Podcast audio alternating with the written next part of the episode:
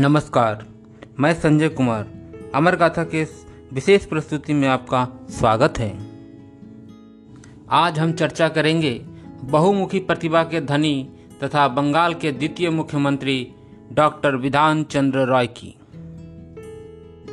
Doctor Bidhan Chandra Roy का जन्म 1 जुलाई 1882 को बांकीपुर खजांची रोड पटना में एक बंगाली वैद्य परिवार में हुआ था। उनके पिता प्रकाश चंद्र रॉय एक्साइज इंस्पेक्टर थे। उनकी माता अघोरी कामिनी देवी एक धार्मिक महिला थी जो समाज सेवा के लिए समर्पित थी। विधान 2 बहनें एवं 3 भाइयों में सबसे छोटे थे। पिता प्रकाश चंद्र रॉय जैसोर बांग्लादेश के महाराजा प्रजापति का वंशज थे, लेकिन इनको अपने पूर्वजों से अधिक धन एवं राजशाही विरासत में नहीं मिला था। विधान की शिक्षा दीक्षा पटना में ही हुई। पटना कॉलेजियट स्कूल से मैट्रिकुलेशन करने के बाद उन्होंने प्रेसिडेंसी कॉलेज कलकत्ता से IA की डिग्री हासिल किया। BA की डिग्री पटना कॉलेज से किया। इनका प्रतिष्ठा का विषय मैथमेटिक्स था। उन्होंने आगे की पढ़ाई के लिए 2 जगह IIEST जो बाद में BESU और कलकत्ता मेडिकल कॉलेज में आवेदन दिया।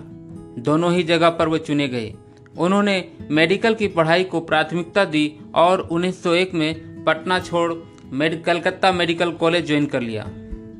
जब विधान कलकत्ता मेडिकल कॉलेज में अध्ययन कर रहे थे, उसी समय बंगाल विभाजन की घोषणा हो गई। लाला लाजपत राय, बाल गंगाधर तिलक, बिपिन चंद्रपाल जैसे राष्ट्रवादी नेताओं ने आंदोलन के जरिए इसका विरोध कर रहे थे। उनके मन में भी आंदोलन में शामिल होने का भावनाएं उठ रही थी। उन्होंने अपनी भावनाओं को दबाकर अपनी पढ़ाई पर लगे रहे। उनका मानना था कि शिक्षा के माध्यम से वह देश को बेहतर ढंग से सेवा कर सकते हैं। आगे की मेडिसिन में पोस्ट ग्रेजुएट के अध्ययन के लिए फरवरी 1909 में मात्र 1200 रुपये लेकर इंग्लैंड रवाना हो गए। उन्हें इंग्लैंड के सेंट बार्थोलोम्यूज हॉस्पिटल में PG इन मेडिसिन की पढ़ाई करनी थी। सेंट बार्थोलोम्यूज हॉस्पिटल के डीन एक नस्लवादी थे जिन्होंने विधान चंद्र रॉय की एप्लीकेशन को रिजेक्ट कर दिया। वे एक एशियाई छात्र को अपने यहाँ पढ़ने देना नहीं चाहते थे।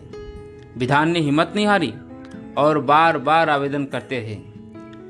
30 बार आवेदन देने के बाद आखिरकार डीन ने उनका आवेदन स्वीकार कर लिया और उन्हें एडमिशन मिल गया।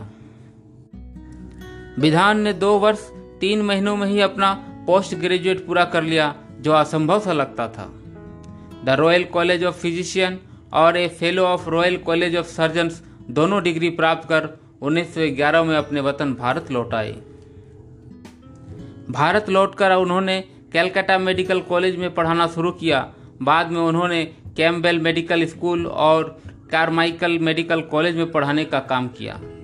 डॉक्टर BC रॉय का मानना था कि स्वराज की मांग करना तब तक एक स्वप्न है जब तक कि लोग मन और तन से स्वस्थ न हों। उन्होंने मेडिकल एजुकेशन के लिए एक संस्था का निर्माण किया। साथ ही उन्होंने विभिन्न हॉस्पिटल की स्थापना के लिए महत्वपूर्ण भूमिका निभाई। उनके सहयोग से ही TB hospital Jadavpur, Chittaranjan Seva Sadan, Kamala Nehru memorial hospital, Victoria institution और चितरंजन कैंसर हॉस्पिटल की स्थापना हो सकी। सन 1942 में जापान ने रंगून में भारी बमबारी किया। लोग बर्मा छोड़ कलकत्ता आ गए। जापान ने बर्मा पर कब्जा कर लिया था। Doctor Bidhan Chandra Roy university of Calcutta में वाइस चांसलर के रूप में अपनी सेवा दे रहे थे। उन्होंने हवाई हमलों से बचने के लिए स्कूल कॉलेजों में लोगों को शरण दिलवाया। डॉक्टर रॉय गांधी जी के मित्र भी थे और डॉक्टर भी थे। जब गांधी जी पूना अधिवेशन में भूख हड़ताल पर बैठे थे तो डॉक्टर रॉय ने उनका स्वास्थ्य जांच किया। गांधी जी ने दवाइयां लेने से यह कहकर मना कर दिया कि यह भारत में नहीं बनी है, इसलिए नहीं ले सकता हूँ। साथ ही गांधी जी ने डॉक्टर रॉय से पूछा, मुझे क्यों आपका ट्रीटमेंट करानी चाहिए? क्या आप मेरे देश के 40 करोड़ लोगों को फ्री में चिकित्सा देंगे? डॉक्टर रॉय ने जवाब देते हुए कहा, नहीं गांधी जी, मैं सभी को मुफ्त ट्रीटमेंट नहीं दे सकता, लेकिन मैं यहाँ मोहनदास करमचंद गांधी का इलाज करने नहीं आया हूँ। मैं उसे ट्रीट करने आया हूँ जो मेरे देश के 40 करोड़ लोगों का प्रतिनिधित्व करता है। गांधी जी उनकी बातों से मान गए और उन्होंने दवाई लेनी शुरू कर दिया। डॉक्टर रॉय का राजनीति में आना 1925 में हुआ। उन्होंने बैरकपुर निर्वाचन क्षेत्र से स्वतंत्र उम्मीदवार के रूप में बंगाल लेजिस्लेटिव काउंसिल के लिए चुनाव लड़ा और grand old man of Bengal Surendra Nath Banerjee को हराया। 1928 को डॉक्टर रॉय को ऑल इंडिया कांग्रेस कमेटी में चुना गया।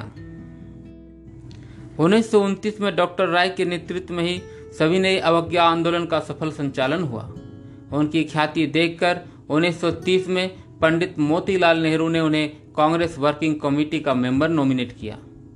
डॉक्टर रॉय एवं कमेटी के अन्य सदस्यों को 26 अगस्त 1930 को हिरासत में लेकर अलीपुर सेंट्रल जेल में डाल दिया गया। 1931 के डांडी मार्च के समय कलकत्ता कॉर्पोरेशन के कई सदस्यों को जेल में बंद कर दिया गया। कांग्रेस ने डॉक्टर रॉय से निवेदन किया कि वे जेल से बाहर रहे और कॉर्पोरेशन के काम से अभी दूर रहे।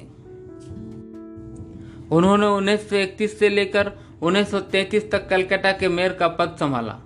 उनकी देखरेख में कॉर्पोरेशन ने बहुत अच्छा काम किया। लोगों को अनेक सुविधाएं उपलब्ध करवाई, free education, free medical aid, अच्छी सड़कें, सड़कों पर लाइटनिंग की व्यवस्था और पानी की व्यवस्था, हॉस्पिटल और चैरिटेबल डिस्पेंसरी का फ्रेमवर्क भी उन्होंने दिया। कांग्रेस पार्टी ने डॉक्टर रॉय का नाम बंगाल के सीएम के लिए प्रस्ताव दिया, लेकिन डॉक्टर रॉय खुद पैसे के लिए समर्पित थे। गांधी जी के सलाह पर डॉक्टर रॉय ने यह पदभार संभालने के लिए तैयार हुए। 23 जनवरी 1948 को उन्हें बंगाल का चीफ मिनिस्टर बनाया गया। उसी समय ईस्ट पाकिस्तान यानी बांग्लादेश के गठन के कारण बेहद बड़े पैमाने पर जातीय दंगे कलकत्ता में फैल गए। परिणाम यह हुआ कि खाद्यान्न की कमी हो गई, बेरोजगारी बढ़ गई। ईस्ट पाकिस्तान से भगाए गए शरणार्थी भारी संख्या में कलकत्ता आ गए। रॉय ने इन चुनौतियों का सामना करते हुए एकता कायम करने में सफल हुए। मुख्यमंत्री का पद स्वीकार करने के बाद डॉक्टर रॉय संकटों और विरोधियों से डरे नहीं, बल्कि अडिग रहे और डटकर सामना किया। शांत और गंभीर रहकर हर संकट का सामना करने का दृढ़ निश्चय अराजकता मिटाने में कामयाब हो गए।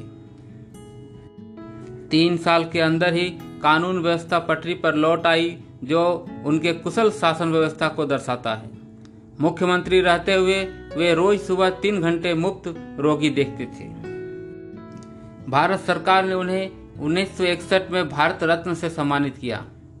अपने 80वें जन्मदिन पर 1 जुलाई 1962 को सुबह रोगी देखने के बाद राज्य की फाइलों के पर काम किए।